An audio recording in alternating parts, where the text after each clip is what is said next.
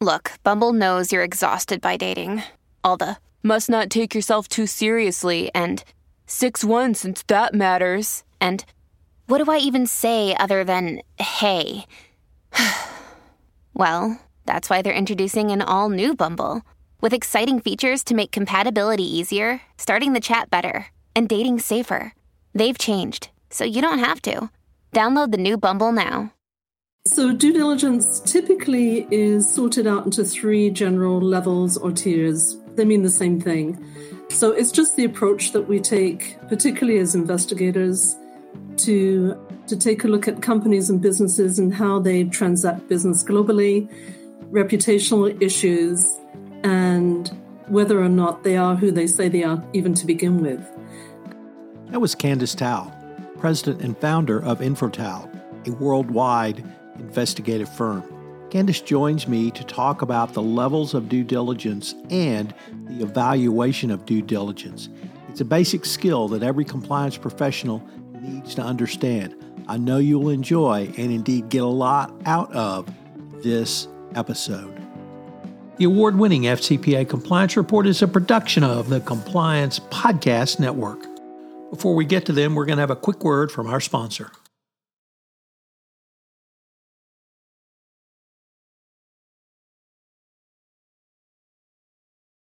Hello, everyone. Uh, we're going to take things in a little bit different direction today because, as the title of this episode implies, we're going to talk about levels of due diligence. And in about twenty ten or twenty eleven, I met Candice Tal, and she explained to me what the levels of due diligence were. And I thought, you know, ten years later, it'd be great to have her come back and explain yet again the levels of due diligence because I've used her wisdom in all of the versions of my handbook. So Candice, with that incredibly long-winded introduction, first of all, welcome back. Thanks so much, Tom. Great to be here. Candice, you've been in the investigative field for a long, long time. I won't say how long, but a long time. And you have done numerous investigations. You have done investigations all over the world. And we're here to focus on the levels of due diligence in F C P A background investigations. I know you've talked about this. I've heard you talk about it for quite some time. So what, how do you view the levels of due diligence, compliance function, or a company should go through when investigating a third party, potential joint venture partner, or perhaps even a senior executive? Sure, that's a great question and several topics to cover. So I'll do my best to cover all of them. Uh, so due diligence typically is sorted out into three general levels or tiers. Um, they mean the same thing.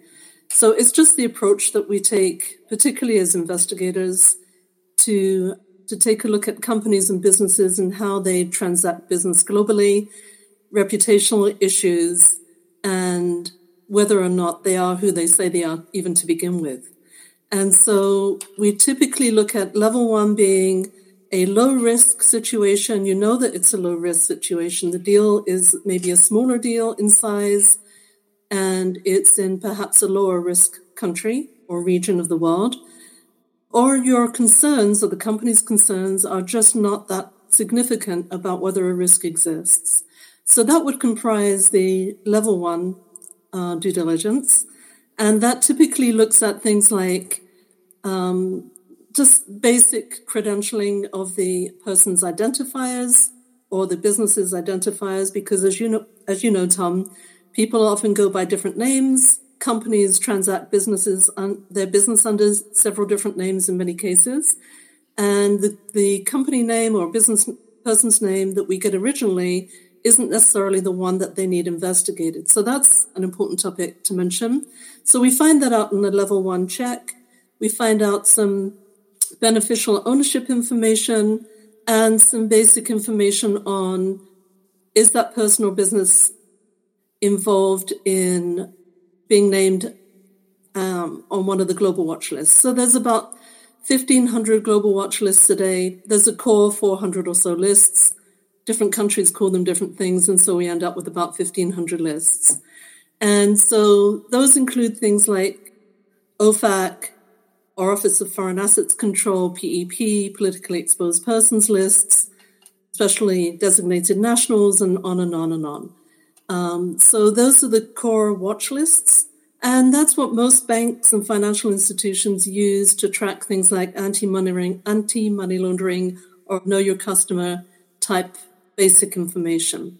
But it only tells us what has the person already been identified for. It does not tell you anything about current crimes that might be ongoing or uh, corruption type issues. It doesn't tell us anything else about the individual that you'd want to know in order to minimize or mitigate risk. And so then we move into level two. Um, that includes the global watch list, plus things like an adverse media search. An adverse media search allows us to look for common words that relate to crime or corruption. And adverse media searches are useful to have because you do get about five percent of the information that may exist out there. Um, however, it is not a substantial portion of the information you might want to know about if it's a bigger deal or if it's a riskier territory that's involved. And so um, we do like to look at that information as well as foreign language searches in the adverse media domain. And you'll you'll know it because companies say, you know, we're looking at twenty million or fifty, forty, fifty million um, news news articles, journalist type articles, um, foreign media information. And it's good basic information, but it doesn't really give you what you need to know if there are more serious risks involved or reputational things that you should know about.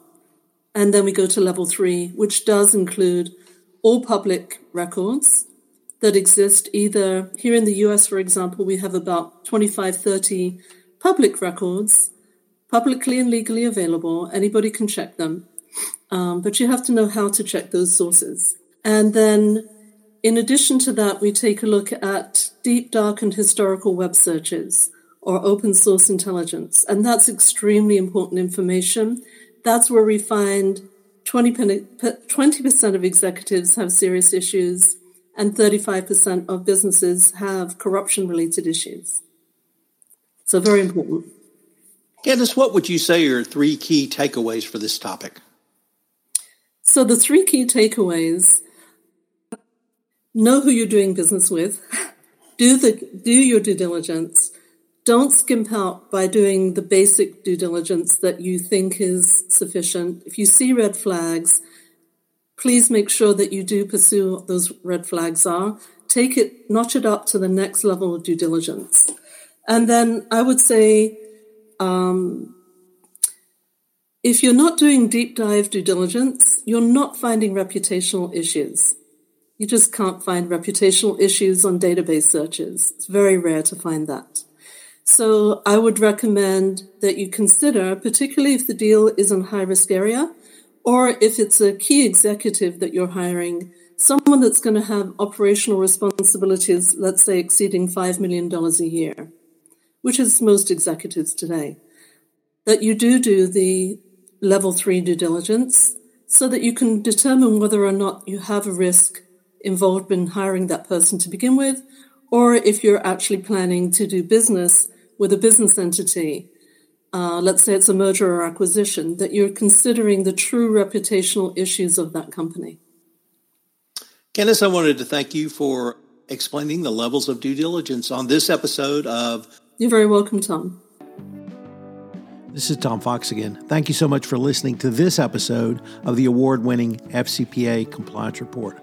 I'm thrilled to announce that the Compliance Podcast Network has been honored with five Communicator Awards, which were recently announced last week. They include the podcast series, The Big Empty, Economic Issues Facing twenty-first Century Texas, Never the Same, How Business Has Changed Since the Russian Invasion of Ukraine, The Coming Conflict with China, Data-Driven Compliance, and The Night Sky. I hope you will check out one or more of these podcasts on the Compliance Podcast Network. Once again, the Compliance Podcast Network is thrilled to have received these honors from over thousands of entries in the Communicator Awards competition there were twenty podcast given awards of excellence. Thanks again for listening, and we look forward to visiting with you next week on the F C P A Compliance Report.